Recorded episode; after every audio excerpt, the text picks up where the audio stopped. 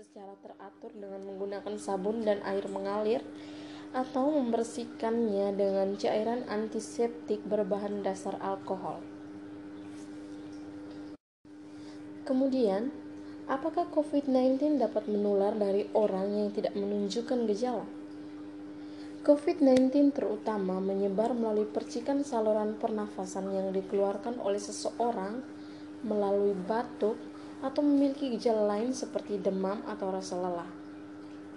Banyak orang yang terinfeksi COVID-19 hanya mengalami gejala ringan, terutama pada tahap-tahap awal. Karena itu, COVID-19 dapat menular dari orang hanya bergejala ringan, seperti batuk ringan, tetapi merasa sehat. Lalu, bagaimana cara saya melindungi diri saya jika saya mengetahui ataupun tidak mengetahui siapa saja yang terinfeksi COVID-19. Caranya adalah dengan mengikuti protokol kesehatan, seperti mempraktikkan kebersihan tangan dan pernafasan setiap saat sangatlah penting dan merupakan cara terbaik untuk melindungi diri dari orang lain.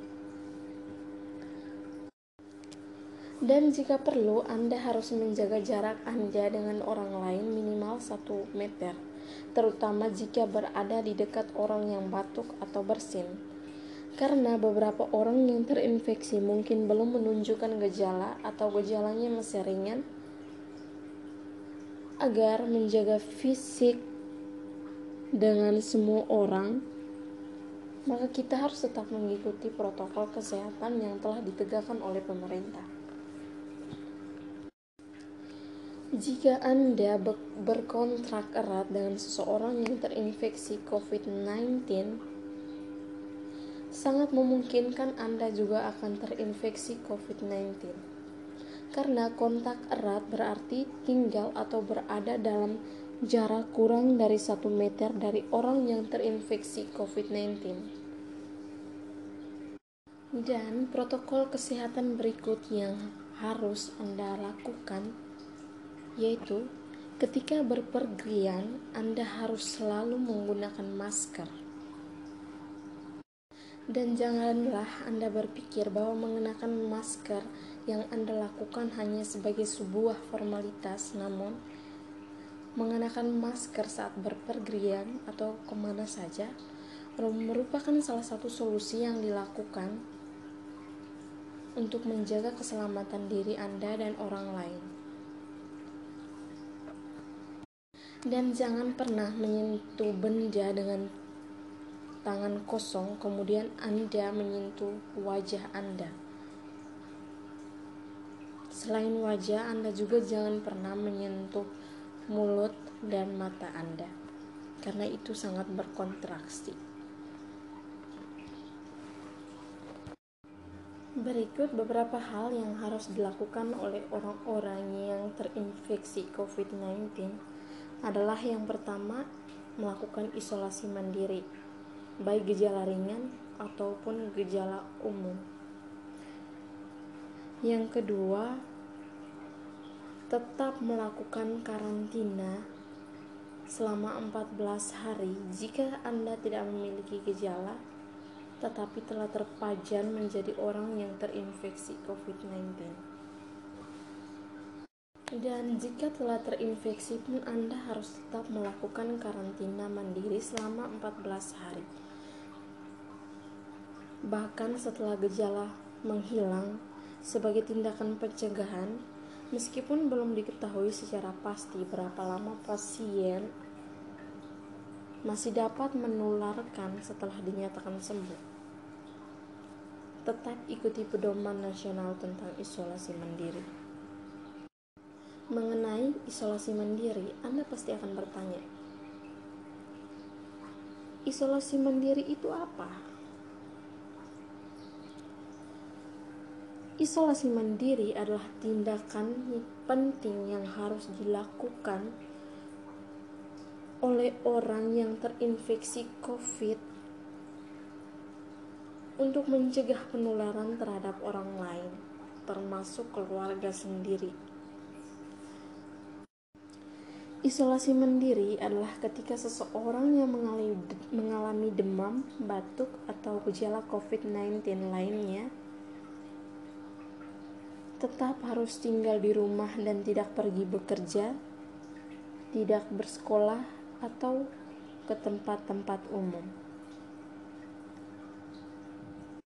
Hal ini harus dilakukan oleh setiap orang berdasarkan rekomendasi dari penyedia layanan kesehatan karena demi menjaga keselamatan diri sendiri dan orang lain. Perlu kita ketahui bahwa isolasi mandiri, karantina, karantina mandiri, dan menjaga jarak fisik merupakan tiga hal yang berbeda. Karantina berarti membatasi kegiatan atau memisahkan diri dari orang lain Tujuannya adalah untuk mencegah penyebaran penyakit pada orang lain.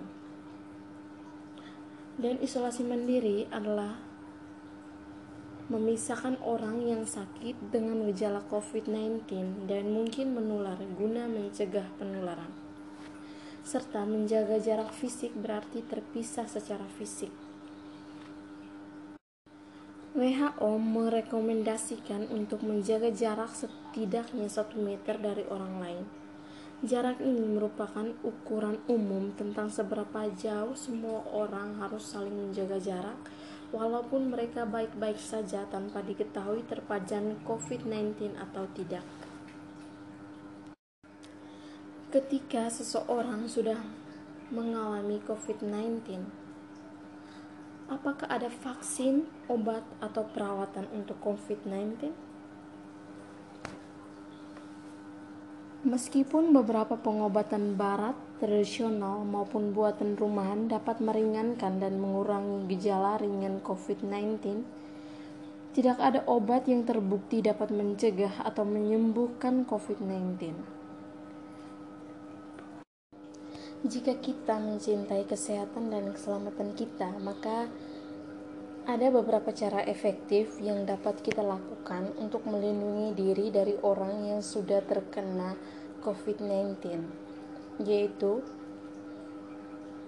harus mencuci tangan dengan teratur dan menyeluruh, hindari kontak mata, hidung, dan mulut Lalu jalankan etika batuk dan bersin dengan cara menutup mulut dan hidung dengan siku terlipat atau tisu. Dan jika menggunakan tisu segera buang. Setelah itu digunakan maaf, setelah itu cucilah kembali tangan Anda. Dan jaga jarak dengan orang lain setidaknya satu meter. Seperti yang saya jelaskan sebelumnya bahwa gejala dari COVID-19 ini akan muncul secara bertahap. Lalu berapa lama waktu yang diperlukan bagi gejala COVID-19 untuk muncul setelah terjadi pajanan? Pada umumnya, gejala mulai muncul sekitar 5 hingga 6 hari setelah terjadi pajanan, tetapi waktu kemunculan gejala ini dapat berkisar dari 1 sampai 14 hari. Lalu, apakah ada antibiotik efektif dalam mencegah atau mengobati COVID-19? Tidak. Antibiotik tidak efektif melawan, melawan virus. Antibiotik hanya efektif melawan infeksi bakteri. COVID-19 disebabkan oleh virus hingga antibiotik tidak efektif melawan COVID-19. Antibiotik tidak boleh digunakan sebagai upaya pencegahan atau pengobatan dari COVID-19.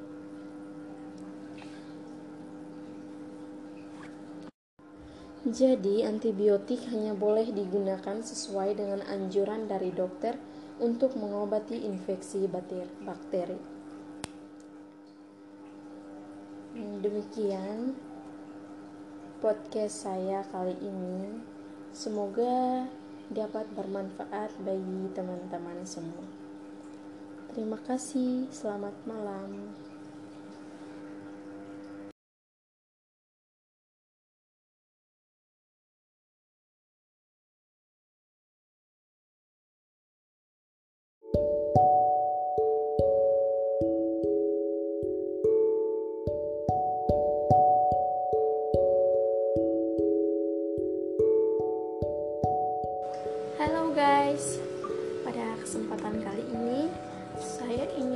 Membuat podcast tentang orang tua. Kenapa saya membuat podcast tentang orang tua? Karena dari orang tua saya mempunyai banyak inspirasi untuk menjalani hidup. Karena orang tua adalah sumber dari segala kekuatan.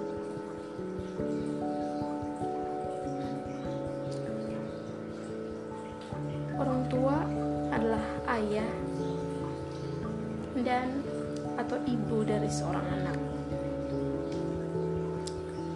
Mereka adalah sosok yang selalu ada untuk kita. Sosok yang tak pernah meninggalkan kita walaupun sedetik. Setiap saat mereka selalu ada buat kita. Mereka adalah sosok tangguh, sosok yang kuat, yang dikirimkan Tuhan untuk menjaga kita, menjaga anak-anak mereka. Mereka adalah sosok mulia, sosok yang penuh dengan cinta yang dikirimkan Tuhan untuk kita.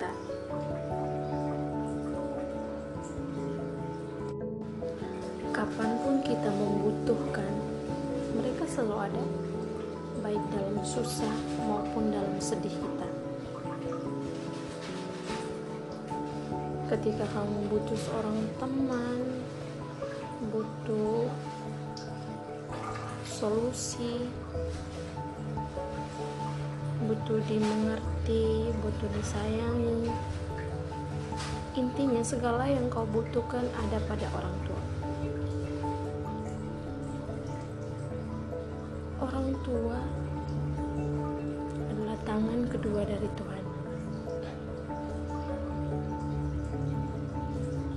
Tangan mereka selalu setia untuk menopang perjalanan hidup kita.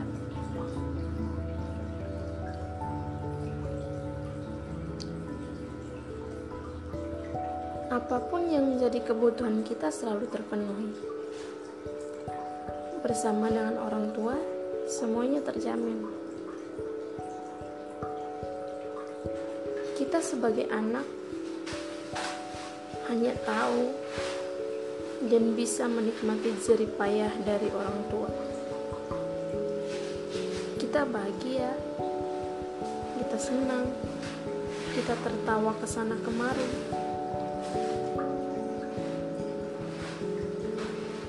Kita bebas karena tak ada beban di benak kita.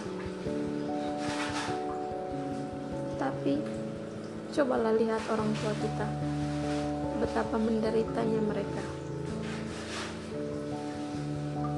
Betapa sengsaranya mereka dalam memperjuangkan hidup, mempertaruhkan nyawa, mempertaruhkan segalanya demi kehidupan kita, demi kehidupan anak-anak mereka. betapa susahnya mereka dalam mencari sepeser uang demi mencari sesuap nasi untuk anak-anaknya.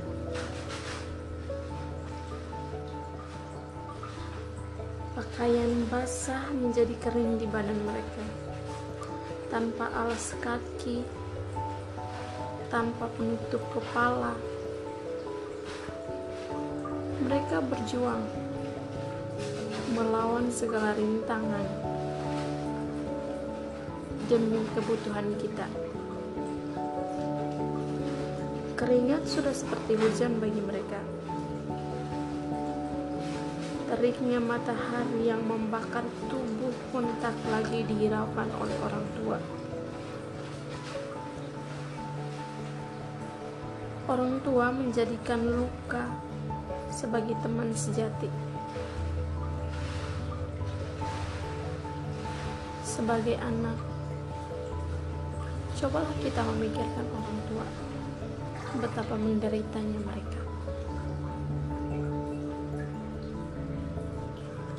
Kita boleh bersenang-senang, tapi lihatlah dengan orang tua. Lihatlah betapa besarnya pengorbanan mereka bagi kita. Beban berat disembunyikan dari kita. Sesuatu yang tak pernah ada dijadikan ada hanya demi kita. Hanya demi segaris senyum indah dari bibir kita. Segala beban hidup dijauhkan dari kita, ditutup rapat karena orang tua tak menginginkan kita mengetahui pahitnya dunia. Karena orang tua tak menginginkan setetes air mata menetes di pipi kita. Mereka berjuang dari pagi sampai malam hanya demi kita, demi mencukupi kebutuhan hidup kita. Terkadang kita tidak tahu Mereka berpura-pura bahagia, tertawa ria, dan bersenang-senang dengan kita. Meski mereka sendiri mengalami hal yang sangat pahit. Karena menginginkan kita bahagia, mereka rela melakukan apa saja demi menutupi rasa sakit dan derita yang mereka alami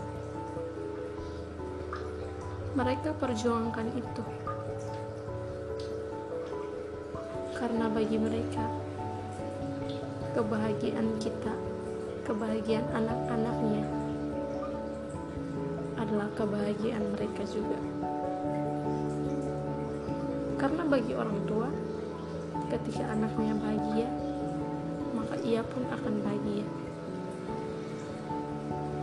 Itu yang menjadi prinsip dasar dari orang tua dalam memperjuangkan hidup memperjuangkan hidup anak-anaknya. Saya sendiri sebagai seorang anak merasa sangat beruntung bahagia sekali karena bisa terlahir sebagai anak dari kedua orang tua saya. Mereka selalu ada buat saya. Kapan pun saya butuhkan mau menemani saya dalam segala kesukaran hidup saya maupun keindahan hidup saya. Mereka selalu ada untuk saya saat susah maupun senang. Saya sangat bersyukur kepada Tuhan karena telah memberikan sosok yang sangat tulus memberikan cinta kepada saya. Dua sosok mulia. Dua sosok yang selalu setia menemani saya. Setia dan penuh ketulusan menjaga serta mendidik saya. Dan selalu setia dan bersedia untuk men mencukupi segala kebutuhan hidup saya.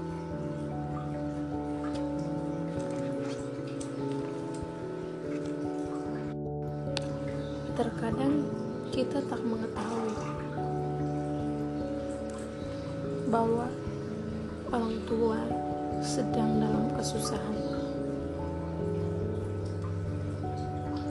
mereka menyembunyikan segalanya dari kita. Saya juga sebagai seorang anak tentunya mengalami hal yang demikian. Ketika kita lapar, mereka selalu mencukupi dan memberikan sesuatu untuk membayar lapar kita. Tapi terkadang mereka sendiri yang menanggung segala beban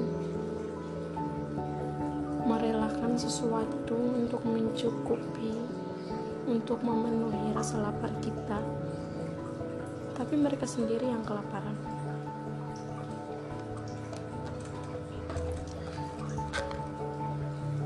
Saya sebagai seorang anak sangat bersyukur sekali karena bisa memiliki orang tua seperti mereka. Untuk mama, terima kasih karena telah menjadi ibu saya. Terima kasih karena telah bersedia menghadirkan saya di dunia. Terima kasih karena telah mencintai saya dengan tulus, telah bersedia menjaga saya selama dalam kandungan, hingga saya bisa menapaki dunia. Pengorbanan mama dalam mempertaruhkan nyawa demi saya. Rela menjaga saya dan bersedia merawat saya sampai detik ini. Segala jasa mama, pengorbanan, perjuangan, dan cinta yang tak pernah mama berikan setengah-setengah untuk saya. Mama selalu memberikannya dengan sepenuh hati, sepenuh jiwa dan raga Mama. Ketulusan, keramahan, dan cinta yang luar biasa Mama berikan bagi saya. Mama adalah segalanya bagi saya. Mama adalah surga saya. Dari Mama, saya menemukan surga dari mama. Saya belajar menjadi seorang wanita tangguh, menjadi seorang wanita kuat seperti mama. Mama tak pernah mengharapkan imbalan atas jasa mama. Mama selalu mencintai saya tanpa pamrih. Mama selalu memberikan apa yang saya butuhkan.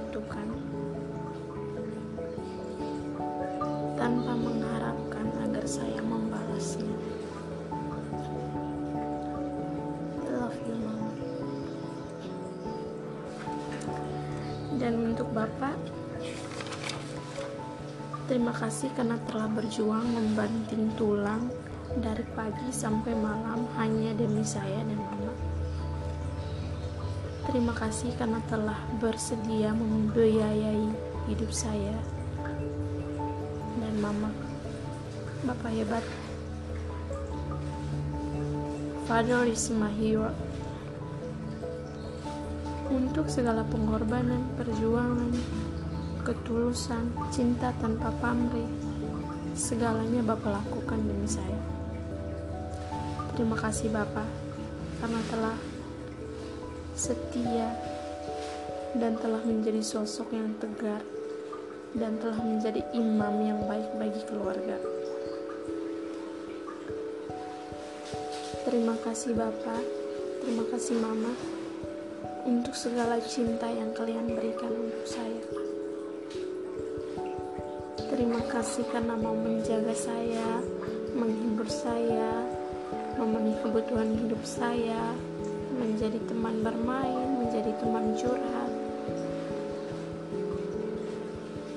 dan terima kasih untuk bapak mama karena telah bersedia mendengarkan keluh kesah saya dan terima kasih pula karena telah memberikan solusi yang baik untuk saya terima kasih karena telah menuntun hidup saya dan telah mewarnai hidup saya atas segala jasa bapak dan mama yang tak dapat kuhitung dari lubuk hati yang paling dalam saya mengucapkan limpah terima kasih untuk cinta dan sayang Bapak Mama untuk saya. Maafkan saya Bapak Mama karena selalu menyakiti hati kalian, selalu membuat hati kecil kalian menangis. Maaf Bapak Mama karena saya belum sepenuhnya bisa membanggakan kalian.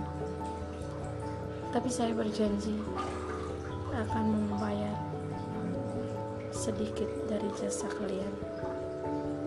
Thank you mama, thank you Halo,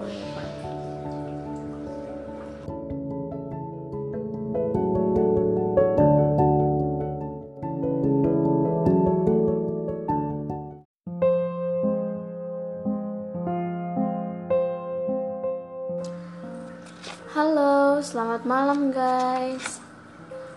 Pada podcast saya kali ini, saya ingin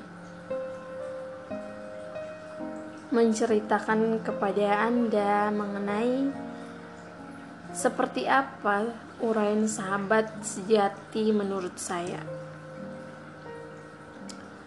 Kenapa saya membuat podcast mengenai sahabat sejati? Karena saya terinspirasi dari sahabat saya. Dia adalah orang yang selalu ada buat saya ketika saya jauh dari keluarga. Sahabat sejati tak akan pernah meninggalkan kita. Tak akan pernah membiarkan kita sendirian. Karena terinspirasi dari sahabat saya, makanya saya membuat podcast mengenai sahabat sejati. Jadi, sahabat sejati adalah orang yang selalu ada buat kita setelah keluarga. Sahabat sejati adalah dia yang selalu bersama dengan kita dalam suka maupun duka. Dia yang selalu bersedia menemani, menolong, tanpa diminta. Sahabat sejati selalu bersedia. Dan sahabat sejati tak pernah mengeluh mengenai apa yang dia lakukan. Sahabat sejati juga selalu mengerti tanpa harus diceritakan mencintai dan menyayangi tanpa harus disadarkan. Karena sahabat sejati adalah dia yang mampu memahami segala kondisi kita. Sahabat sejati adalah dia yang mau berjuang bersama dengan kita dalam kondisi apa pun dan mau untuk saling melengkapi dalam hal apa pun. Maka dari itu, sahabat sejati tidak bisa diartikan sebagai sekedar teman. Karena sahabat sejati adalah sebuah hubungan pertemanan yang selalu eksis in any situation. Sahabat adalah mereka yang selalu mendoakan satu sama lain dan saling mengingat meskipun terpisah oleh jarak. Karena dalam sebuah hubungan persahabatan, jarak bukanlah menjadi satu masalah bagi mereka. Jarak bukan berarti membuat hubungan pertemanan mereka menjadi hilang. Jarak tidak akan pernah menghilangkan atau mengurangkan rasa sayang mereka. Dan tak akan pernah mengurangkan atau menghilangkan rasa rindu mereka. Tetapi bagi mereka, dengan adanya jarak, mereka saling mengerti apa itu rindu, apa itu menyayangi meskipun terpisah oleh jarak. Karena dalam sebuah hubungan, jarak bukanlah masalah yang besar. Tetapi jarak adalah penguji sebesar apa kasih sayang kita, sebesar apa kerinduan kita, sebesar apa cinta kita terhadap seorang sahabat. Tentunya, kehadiran seorang sahabat dalam hidup merupakan sebuah anugerah dari Tuhan yang patut disyukuri. Karena sahabat adalah malaikat yang dikirimkan Tuhan setelah kedua orang tua kita. Orang tua juga merupakan malaikat, tapi setelah orang tua ada lagi yang namanya sahabat.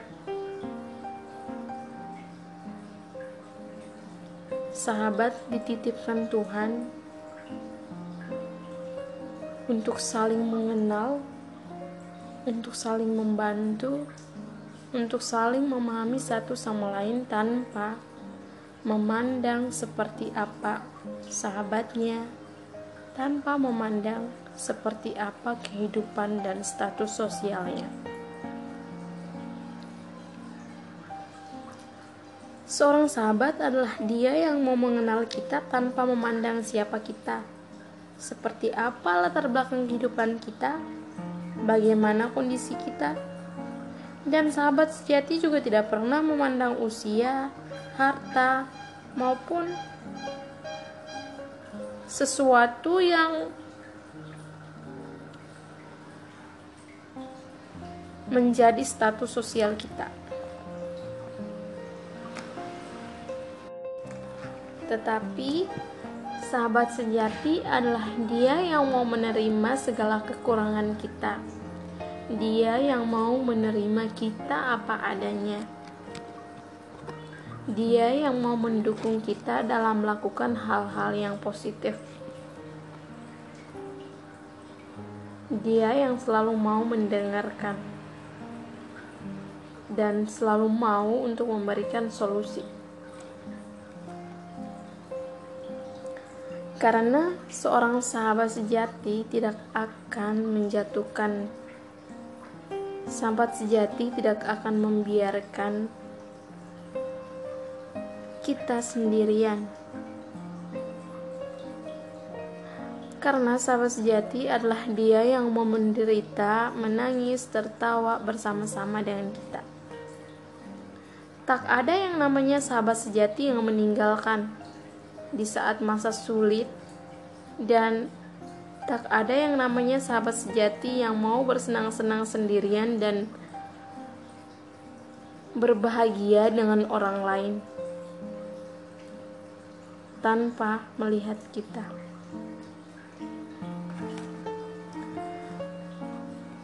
Sahabat sejati adalah dia yang mau berbagi saling melengkapi, saling berkorban, dan saling mendukung satu sama lain.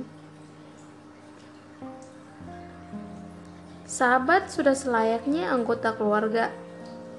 Sahabat telah menjadi sosok yang paling dekat dan menemani kita dalam menjalankan kehidupan kita sehari-hari.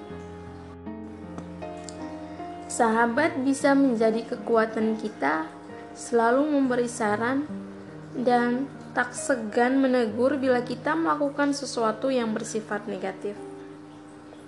Memang, tak mudah menjalin hubungan sebagai seorang sahabat, dan tak mudah juga menjaga hubungan sebagai sahabat.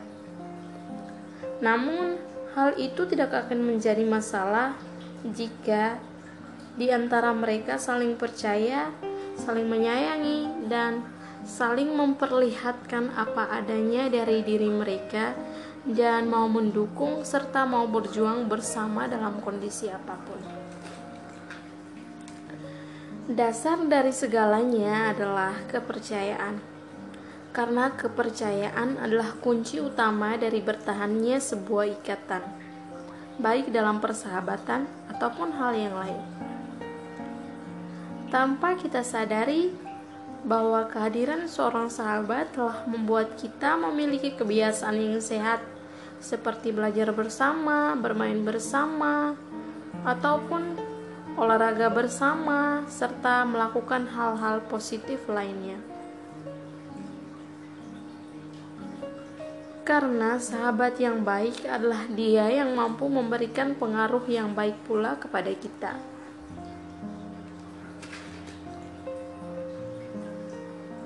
Sahabat selalu hadir di saat suka dan duka.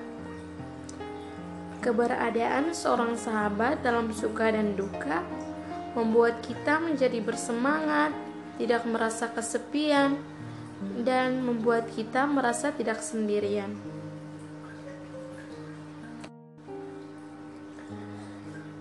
Sahabat adalah orang yang mau memberikan dukungan untuk kita dalam hal-hal yang positif.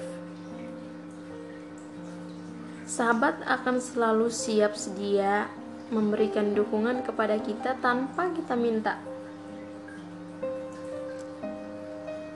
Sahabat adalah orang yang paling mengerti dengan kita.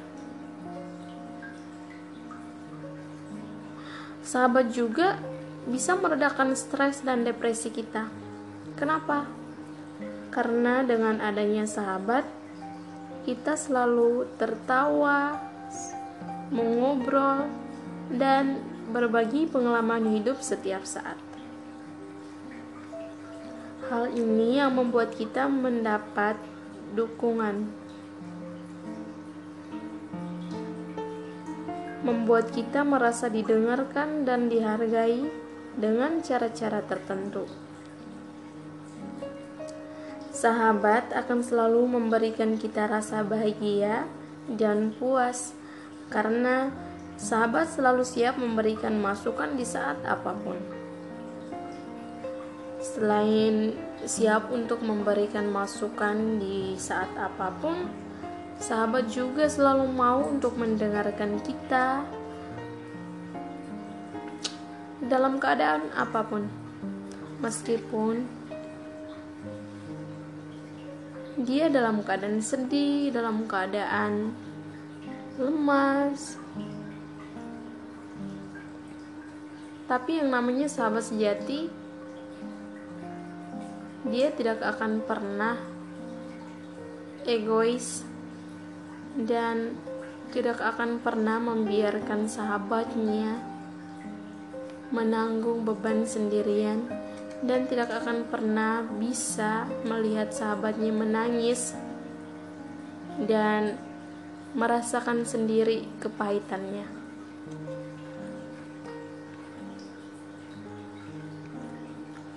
Sahabat adalah rumah kedua bagi siapa pun untuk berpulang.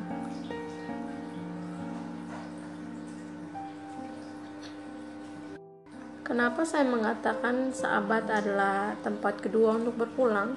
Karena Tempat yang paling pertama bagi kita untuk berpulang adalah keluarga, orang tua. Setelah mereka, tempat yang selalu terbuka lebar, yang selalu bersedia untuk menerima, yaitu sahabat. Maka dari itu, sahabat sudah selayaknya keluarga. Di saat kita membutuhkan keluarga tapi keluarga tidak ada di samping kita. Dan ketika kita ingin menangis, tertawa dan membutuhkan segalanya dari keluarga tapi keluarga tidak ada bersama kita tapi kita masih punya sahabat. Sahabat selalu bersedia menggantikan posisi keluarga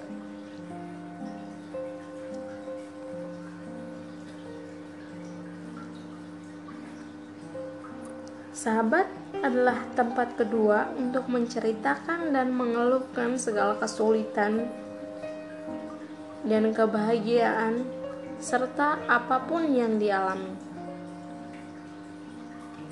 Maka dari itu, cintailah sahabatmu seperti kamu mencintai keluargamu. Karena di saat-saat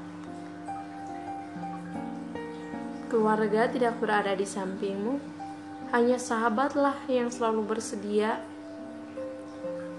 dan mau untuk selalu bersamamu. Jangan pernah mengkhianati sahabatmu. Jangan pernah meninggalkan sahabatmu hanya karena kamu mendapatkan kenyamanan dari orang yang baru kamu kenal atau kamu merasanya merasa bahwa dia adalah orang yang pantas kamu jadikan sahabat. Tetapi ingatlah, orang yang kamu temui belum tentu seperti sahabatmu. Maka dari itu, jangan pernah melupakan sahabatmu meskipun kamu sudah menemukan orang yang baru. Cintailah sahabatmu, sayangilah dia, kasihanilah dia. Sudah dengan menyayangi dia, itu menandakan bahwa kamu adalah sahabat sejatinya. Sekian podcast saya, semoga yang mendengarkan dapat menginspirasi kalian. Mohon maaf jika ada kekeliruan dalam ucapan saya. Masukan dan kritikan dari kalian sangat saya butuhkan. Terima kasih dan selamat malam.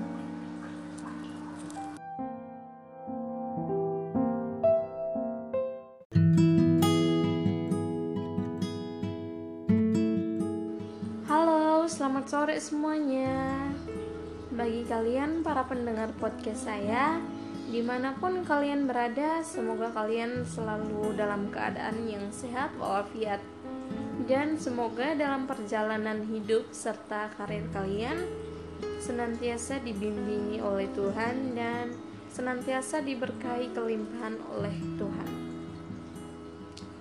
Pada sore hari ini, saya kembali lagi membawakan uraian saya yang bertemakan tentang mimpi. Dari tema tersebut, saya mengambil sebuah judul kecil, yaitu "Jalan Menuju Kesuksesan". Manusia adalah makhluk yang unik, dan masing-masing orang mempunyai peluang untuk sukses. Maka dari itu, kita harus bisa memanfaatkan keunikan tersebut sebagai senjata dalam mengukir prestasi yang ingin kita gapai. Dalam mencapai kesuksesan, modal terbesar yang harus kita miliki adalah niat. Niat yang kita miliki harus diimbangi dengan ketekunan dan rasa percaya diri.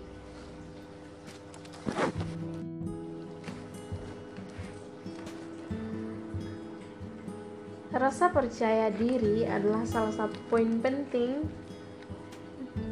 yang menjadi tolak ukur kita dalam mencapai kesuksesan. Rasa percaya diri merupakan suatu hal yang selalu dan sangat memotivasi siapa pun yang sedang berjuang jika kita memiliki niat dan kita sudah menekuni niat dan kita juga memiliki rasa percaya diri yang tinggi maka seberat apa pun perjuangan kita dan serumit apa pun perjuangan kita kita tidak akan pernah takut kita tidak akan pernah goyah karena kita yakin kita mampu kita bisa Jika kamu memiliki niat dan ketekunan yang tinggi, tapi kamu tidak mempunyai rasa percaya diri, kamu down, kamu takut. Setiap perjalanan yang kamu lalui, kamu tidak berani. Maka itu akan membuat kamu menjadi tidak berhasil dan tidak akan pernah sampai pada apa yang kamu impikan. Maka dari itu, bagi siapa pun yang sedang berjuang, kalian tidak perlu takut. Kalian harus yakin bahwa kalian bisa. Kalian harus memiliki rasa percaya diri yang tinggi. Dan kalian harus menanamkan prinsip dalam diri kalian. Kenapa dia bisa, tapi saya tidak bisa? Dari prinsip ini akan mendorong dan semakin mendorong kalian untuk mencapai apa yang ingin kalian capai. Dan jika kalian sudah memiliki ketiga poin ini, maka yakinlah bahwa keberhasilan akan ada pada genggaman kalian. Namun, satu hal dasar yang menjadi kekuatan dalam mencapai kesuksesan adalah doa. sekuat apa pun kita dan semampu apa pun kita, semudah apa pun perjalanan yang kita lalui, dan serumit apa pun perjalanan yang sedang kita tempuh, ingatlah bahwa doa selalu menjadi kekuatan utama. Dengan doa, semuanya akan menjadi mudah. Dengan doa, semuanya akan menjadi ringan. Namun, selain doa, kamu juga memerlukan sebuah dukungan. Dalam melakukan hal apa pun, kamu membutuhkan dukungan, entah dari keluarga ataupun orang lain. Karena sekuat apa pun kita, dukungan merupakan sebuah hal yang harus ada dan merupakan unsur penting dari sebuah perjuangan kita. Dengan dukungan, kita menjadi lebih semangat, kita menjadi lebih termotivasi untuk terus berjuang. Dengan dukungan, kita semakin merasa bahwa kita bisa, kita mampu. Kenapa? Karena dukungan dari orang-orang yang kita cintai merupakan faktor utama yang menumbuhkan dan mengobarkan mental kita untuk terus berjuang. Dan ketika kita sudah memperoleh dukungan, memiliki niat, ketekunan, dan rasa percaya diri, kita jangan pernah puas kita harus lebih menggali lagi apa yang telah kita miliki untuk terus berjuang. Kita jangan pernah cepat untuk merasa puas akan apa yang telah kita miliki, karena siapa pun yang akan cepat merasa puas, dia tidak akan pernah bisa sampai pada titik yang maksimal. Jika kita telah berhasil menaklukkan segala rintangan, dan jika kita sudah menciptakan prestasi, maka dari prestasi yang kita gapai akan selalu memberikan inspirasi kepada semua orang, dan dari prestasi itu akan selalu diabadikan oleh sejarah dan akan sangat sulit untuk diulang kedua kalinya. Karena kesempatan untuk berprestasi hanya datang sekali dan bagi siapa pun yang memanfaatkan kesempatan untuk berprestasi itu dengan baik, maka dia akan menjadi orang yang sukses. Tetapi bagi orang yang tidak memanfaatkan kesempatan untuk berprestasi dengan baik, maka dia akan sangat menyesal karena telah menyia-nyiakan kesempatan yang sangat istimewa.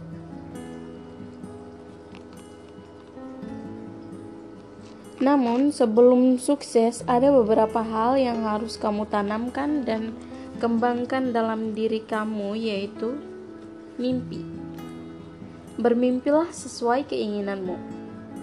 Bermimpilah hal-hal besar yang bagi orang lain dikatakan mustahil. Jangan takut dan jangan dengarkan mereka, tetapi sikapilah dan tanggapilah ungkapan mereka sebagai suatu hal yang memotivasi kamu untuk berjuang. Karena dari sinilah mentalmu, kekuatanmu, dan harapanmu akan diuji. Seberapa lama engkau bertahan? Seberapa kuat engkau mampu menghadapi rintangan? Dan seberapa kuat engkau mempertahankan impianmu? Namun, satu hal yang harus kamu pegang adalah doa dan keyakinan. Yakinlah bahwa kamu mampu. Yakinlah bahwa kamu bisa. Karena dalam percaya mimpi bisa menjadi harapan dan kekuatan. Seseorang yang memiliki harapan akan mendatangkan kekuatan besar untuk mewujudkan impiannya menjadi kenyataan. Jika kita ingin meraih kesuksesan, maka hal yang harus kita lakukan adalah bermimpilah terus. Bermimpilah untuk hal-hal yang sulit dicapai orang lain. Karena mimpi adalah sumber energi. Mimpi juga merupakan sumber imajinasi. Karena orang yang bermimpi mengenai gambaran di masa depan berarti dia tahu bahwa kehidupannya adalah proses panjang yang harus dilaluinya. Dan tentunya dalam proses menuju kesuksesan pasti ada tahapan-tahapan yang harus kita lalui. Dan tahapan itu tak bisa terlepas dari kehidupan dan usaha menuju kesuksesan. Kemudian berpikirlah mengenai Berpikirlah mengenai sesuatu yang tidak dipercayai oleh orang lain. Dengan berpikir hal-hal yang tidak mungkin dicapai dalam hidup, hidup kita akan menjadi vitalitas, mobilitas, dan kreativitas sepanjang masa. Hidup dengan target yang dicanangkan membuat kemampuan kita terasah dari waktu ke waktu. Dan hal ini akan sangat menantang perjuangan kita. Karena hidup yang penuh dengan tantangan adalah hal yang patut disyukuri. Karena adanya tantangan, kehidupan kita tidak hanya untuk hura-hura, namun diwarnai dengan kegiatan-kegiatan yang bermanfaat, disibukkan oleh hal-hal yang baru, dan bermanfaat bagi perkembangan dan merupakan suatu keberhasilan untuk diri sendiri dan orang lain.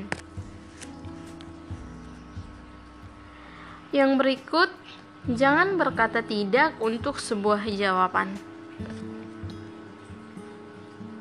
Jika menginginkan kesuksesan di masa depan, jangan pernah menjawab tidak untuk hal yang bisa kamu lakukan Jangan pernah ragu, bimbang, dan jangan berputus asa.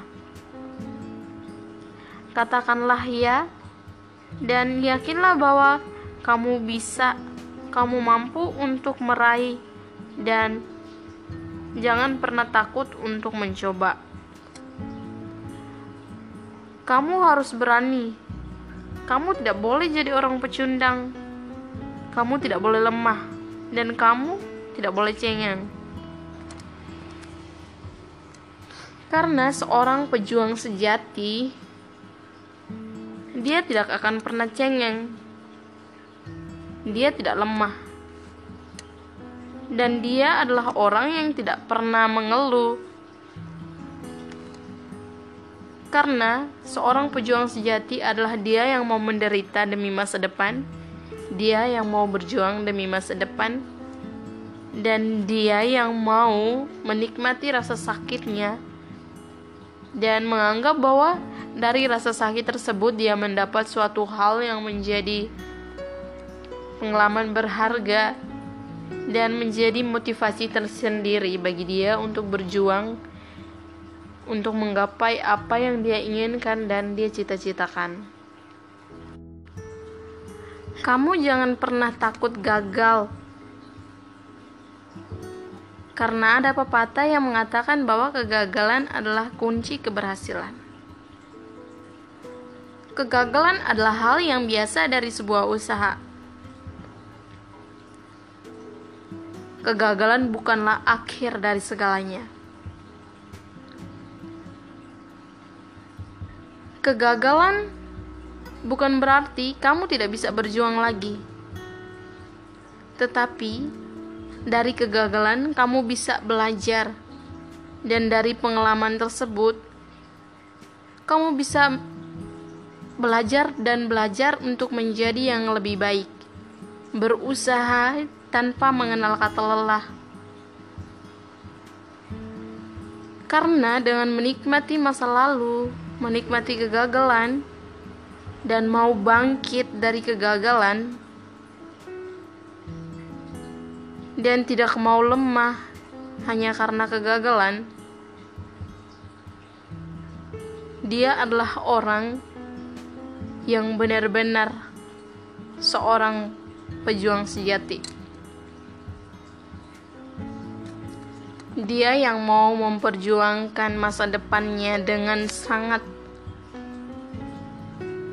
dengan keinginan yang penuh dari dalam hati.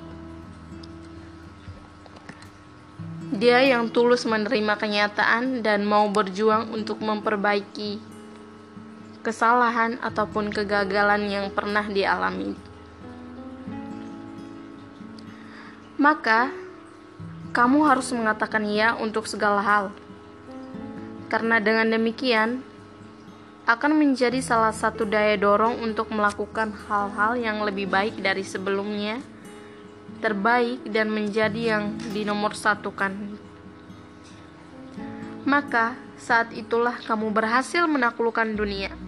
Kamu berhasil menginspirasi sesamamu yang tengah berjuang pula demi masa depan. Ingatlah, pejuang sejati tidak pernah cengeng, tidak pernah mengeluh, dan tidak pernah lemah dari kegagalannya. Tetapi pejuang sejati adalah dia yang mau bangkit dari keterpurukan, bangkit dari kegagalan. Pejuang sejati adalah dia yang mau bangkit untuk memperbaiki dari yang tidak berhasil dia lakukan. Sehingga selalu mendorong dia untuk berhasil melakukan apa pun. Jika kamu ingin berhasil, maka berjuanglah dari hal yang kecil. Karena dari hal yang kecil akan menguatkan kamu untuk hal yang besar. Sekian dari podcast saya, semoga bermanfaat bagi teman-teman, saudara-saudari yang mendengarnya. Terima kasih dan selamat sore.